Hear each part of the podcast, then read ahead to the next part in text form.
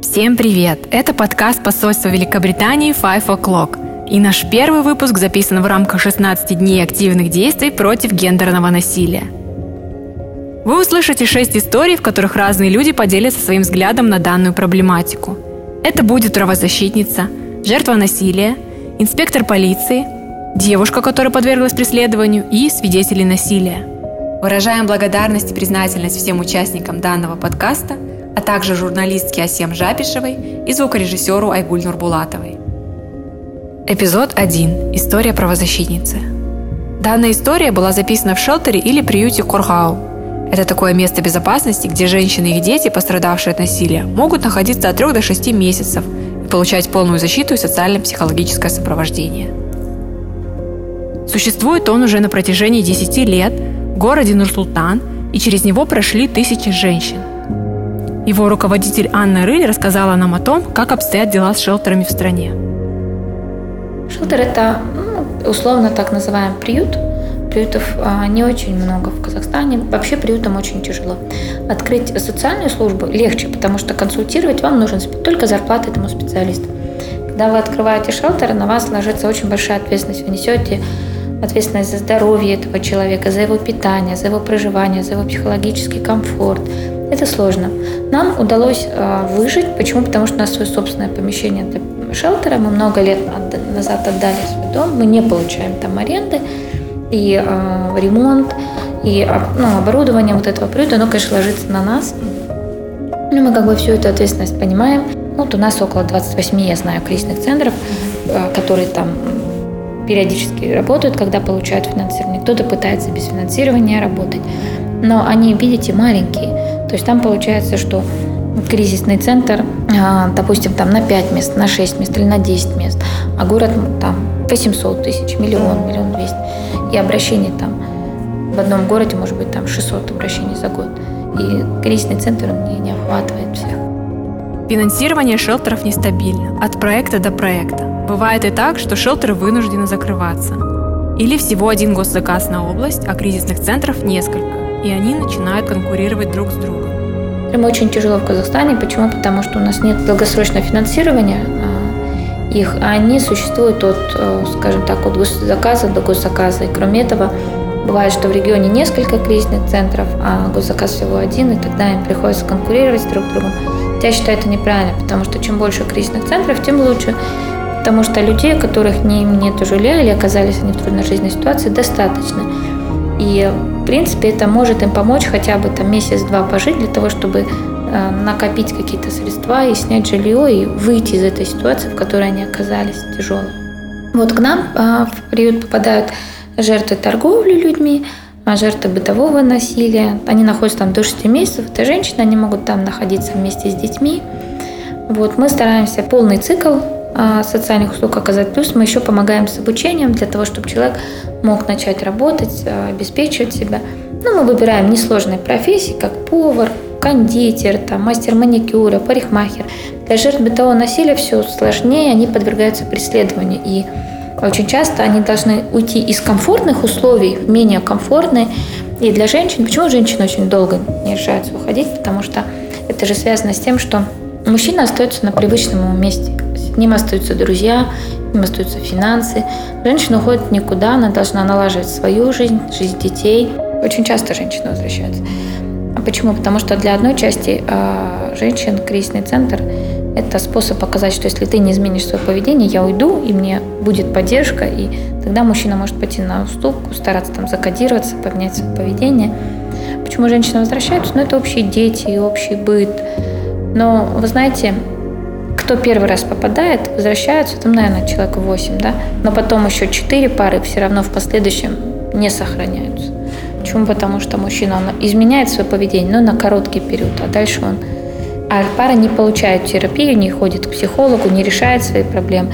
И, конечно, через какое-то время опять эта ситуация повторяется, но уже когда эта ситуация повторяется, женщина уже принимает решение все, расстаться. Причины насилия, они в основном по всем мире одинаковые, да. И здесь это основные моменты. Это первое, это происходит из семьи, то есть когда это связано с отношением роли женщины в семье. Второе это связано с а, такими вещами, как злоупотребление алкоголем, наркотиками, играми. И третье это, конечно, экономические проблемы.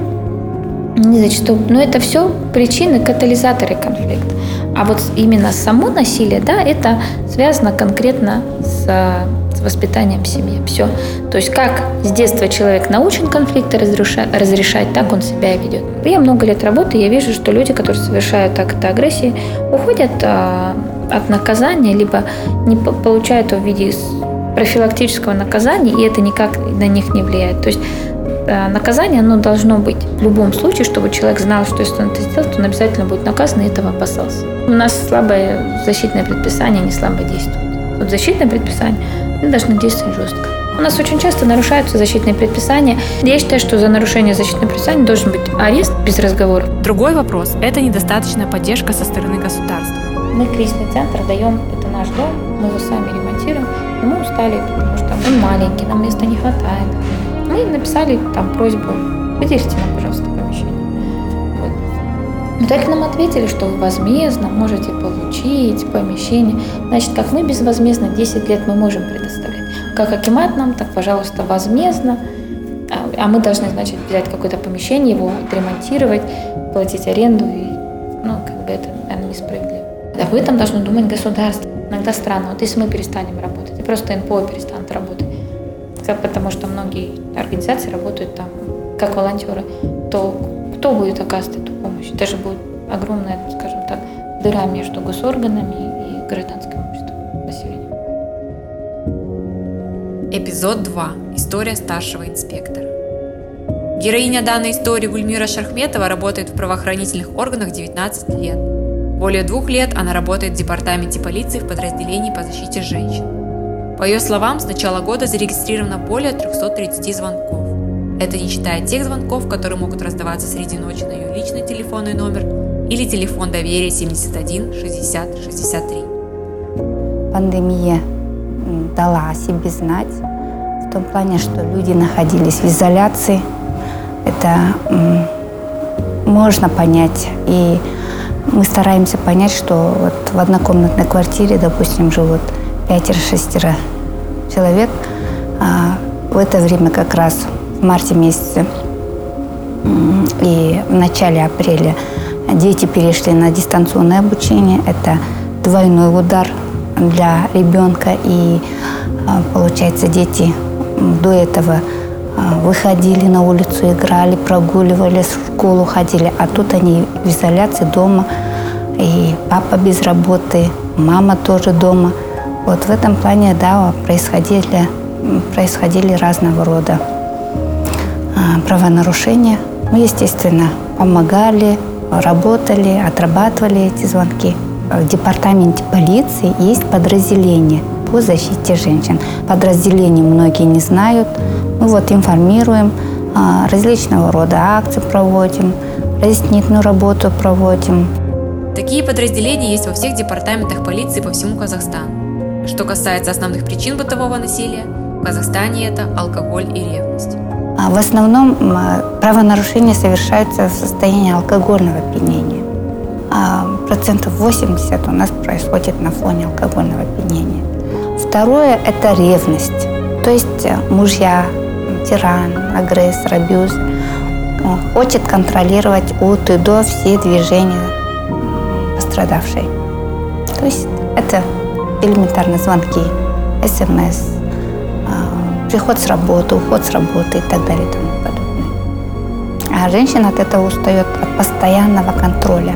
Сейчас вообще социальные сети очень хорошо развиты. Последние вот тенденции мы замечаем сразу в Инстаграм выкладывает, и об этом узнают все. Недавно был такой случай, а женщина, девушка, на 102 не звонила, сразу выложила пост в Инстаграм. А нами проводится мониторинг социальных сетей. И тут же мы в течение золотого часа а, отрабатываем данное обращение. То есть мы находим ее, а, беседуем, выясняем, в чем дело, и оказываем всяческую помощь, поддержку. Полиция сейчас работает 24 на 7. Сейчас тоже вот ко мне даже на мой личный номер звонят, пишет, девочки в 2 часа ночи пишет, звонит, окажите помощь. И мы оказываем. Я же девушку или женщину в беде же не оставлю. Я, даже как я буду спать? Конечно, я встаю и бегу. Действующее законодательство уже протяжении 11 лет у нас работает. Но есть, да, много нюансов, которые, да, хотелось бы уже на законодательном уровне сделать, а, то есть довести до логического конца. А многие вот люди думают, вот полиция, почему это не делает, почему то не делает. На самом деле нашу деятельность регламентирует закон. Это нормативно-правовые акты. Мы подчиняемся и действуем в рамках закона. Мы только исполнительный орган. Как же исправить ситуацию? Какую работу нужно проводить, чтобы минимизировать риски возникновения бытового насилия? Гульмира считает, что работа должна проводиться до того, как люди заключают брак или начинают жить вместе. Вот, а, допустим, люди молодые, когда собираются жениться, вот с ними надо от и до досконально работу проводить. В их понимании, наверное, а, думают, что встречаемся мы хорошо, а поженимся, дальше так и будет. Нет, уже дальше он меняется, она меняется. И в этом плане нужно, в этом направлении, мне кажется, стоит поработать. Психологов у нас люди боятся почему-то. Мы тоже вот предлагаем, у нас э, с неправительственными организациями заключены меморандумы. Женщины с удовольствием, с охотой ходят, а вот мужчин э, уговорить, чтобы они э, получили пару сеансов, там, присутствовали на семинарах, тренингах, это тяжелый случай. После трудового дня Ульмира идет домой, снимает форму, готовит ужин, все свое внимание уделяет семье, детям и мужу. Но в любой момент ей могут позвонить, и она поможет. Я считаю, что мое призвание – это вот моя работа. Потому что то, что я делаю, то, что я помогаю людям, то, что я где-то э, где что-то кому-то, если я помогла, то я считаю себя состоявшейся. То есть э, этот день прожит не зря. Эпизод 3. История одного преследования. Как и многие лавстори, эта история началась красиво и романтично, но достаточно быстро стала походить на триллер. Звонки, угрозы, суды, побои, преследования. В 19 лет Алина познакомилась с девушкой, с которой со временем завязались романтические отношения. Начали встречаться, Алина часто бывала дома у своей подруги. Мама подруги поначалу была не против их отношений, пока однажды не стала подозревать, что между девушками существует нечто большее, чем просто дружба. Я с работы, не знаю зачем, решила домой пораньше прийти. Прихожу домой, поднимаюсь по лестнице в подъезде, и меня встречает соседка и говорит, Алина, тебя женщины искали, они тебя не нашли. Я говорю, меня, в принципе, я уже все поняла. И каково было мое удивление, когда я пришла домой, открываю дверь, а на пороге стоит чужая обувь, две пары. И я слышу голоса. Бабушку вижу, я говорю, бабуль, говорю, а что эти люди здесь делают? В общем, я такая говорю, хорошо, говорю, что вы хотели от меня? Она говорит, оказывается, ты типа, и Ирида, вы типа лесбиянки. И я такая, господи, это сейчас слышит моя бабушка. Ну, для меня это... Я просто с детства я без родителей. И то, что слышит это моя бабушка, которая мне как мать даже ближе, это, это жесть для меня была, конечно, большая жесть. Бабушка сидит, ну вот просто сидит, она даже ничего не говорила. Они себя так отвратительно вели, себя в нашем доме. Потом я выхожу, я говорю, что сейчас вы хотите? А, она говорит, я хочу привезти сюда Ириду и устроить вам очную ставку. Я говорю, вам по-хорошему уйти лучше отсюда. Привозят Ириду. Это все началось на улице. Я стояла на улице, привезли Ириду, уходит ее мать. И она ее просто начала бить еще на улице. Вот. Мать ее начала прям по голове бить. Мне больно, когда близких трогают. Просто затолкнула ее в подъезд, чтобы хотя бы на улице мои соседи вот это не видели. Прям вот в квартире началась потасовка. У нас, у нас драка, прям бабушка это все видит, она пытается разнять, она меня держит. Я просто хочу, чтобы они уже ушли, и там все было там, за пределами. Ну и, конечно же, мне хотелось ну, как-то как спасти Ириду, как-то защитить Ириду. А я не могла никак это сделать. У меня вот с одной стороны бабушка, а с другой стороны мать, и меня бабушка держит, она говорит, я тебя умоляю, говорит, не ходи туда. А с другой стороны, мне Ириду жалко, и вот, по идее, это морально очень тяжело было. После этой так называемой очной ставки девушку Алины посадили под домашний арест, а сама Алина испытывала огромный стресс и принимала успокоительные препараты. Я так плакала, плакала, я столько выпила валерьянки, у меня вот просто меня вот так вот трясло, меня колотило, колотило жестко. Я плакала, мне морально было так тяжело, ужасно было. Дома ее избивали очень сильно, мать ее сильно избивала, страшно избивала. А она, ее так, она такая светлая, ее мать так избивала, на фотке показывала, ну, лицо такое все синее, такое отекшее. И вот так вот Рита сидит неделю дома, заперти. Она и так, в принципе, заперти всегда сидела, но тут еще и каждый день ее еще и били вдобавок. И то же самое фото лесбиянка, фото такая, фото такая. А я понимаю, что так дальше продолжаться не может. Ну, в один день просто ее, ну, действительно ее могли убить. Ее могли убить. Тут э, помимо этого всего уже поступали угрозы, что убьют меня. Я просто открыла Инстаграм и написала ЛГБТ Казахстан. Что-то вышло, и там пост был, какая-то страница такая, как будто ее никто не ведет. Там было написано, если вы, ну, вы нуждаетесь в помощи, типа что-то срочно, типа обращайтесь. И Алина обратилась, и им предложили помощь. Самое главное это было ну, Ириду спасти, потому что Ириду дома каждый день били били. Помимо того, что ее морально гасили, ее били. Просто каждый день ее мать била. Они находят нам шелтер, и нас отправляют туда. Пока девушки находились в шелтере, прошло четыре суда по обвинению Алины в причинении телесных повреждений матери ее подруги и оскорблений в ее адрес в форме нецензурной брани. Был такой период, меня пугают тем, что меня посадят в тюрьму. В общем, я переживала жестко. И знаете, я вот так вот весь день хожу, а ночью начинала просто безостановочно рыдать. Вот, вот я просто вот плакала, вот я просто ною, ною, ною, ною. Потом днем я ходила вот вся опухшая, вот настолько плакала. У меня просто истерика. Я не знаю, что это было, нервный срыв или что. Я начала морально ломаться. Ну, я начала морально сдаваться. Я ломаюсь от того, что я не дома, хотя у меня есть дом. Я живу, слушаю каких-то тетенек, которые смотрят на меня свысока и так далее. Мне так ужасно было. Ну, естественно, мы уже с Ридой начали ругаться вот по каждому поводу. Ну, морально это все сильно нагнетало. Ругались, потом неделями не общались. Я морально не вывезла. А, мы с Ридой расстались. Но мы остались в очень хороших отношениях. Ну, вот по сей день она такой человек, которому я могу просто рассказать все. Ну, вот, безусловно, все. А, она живет также заперти дома, она все мечется, ищет фиктивный брак, хочет сделать, чтобы мать от нее отстала. Если Рида здесь останется, ее убьют, или она морально уже не выдержит. Либо она на себя руки наложит, э, либо ее убьют. Это сто процентов. Для себя какое я будущее вижу? Я не вижу тут для себя, честно говоря, будущего. Хотя я, я такая патриотка. Я очень люблю Казахстан. Я не казашка, но я очень люблю Казахстан. Это звучит гимн, я прям не могу, прям гордость зашкаливает. Но наш менталитет – это просто ужас. И вот эти вот бестактные вопросы, почему ты не замужем, почему ты как пацан, блин, ну потому что я не хочу замуж, потому что мне так нравится. Ну вот такие вопросы, они, ну я считаю, это бестактно. Блин, я захожу в туалет в женский, у меня уже все технички знают, но они все равно, булкыс? Ну вот они вот не понимают, да, вот, ну стоят толпа девушек в туалете, я захожу, ну вот как иду, как ничего не бывало, они говорят, это женский туалет.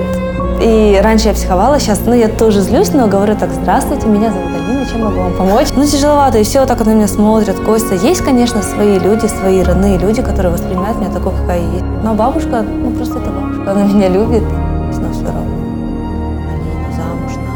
кто сказал, что надо замуж? Ну, да, потом, ну, несчастно. Мне 24, блин, ну, 20, 24, ну, я думаю, я считаю, что у меня вся жизнь впереди. А, я очень люблю детей дети очень сильно любят меня, я хочу детей, но здесь у меня этого не будет. Я хочу, стараюсь, стремлюсь ну, к тому, чтобы отсюда уехать и жить в такой стране, где нормально такое воспринимают, адекватно.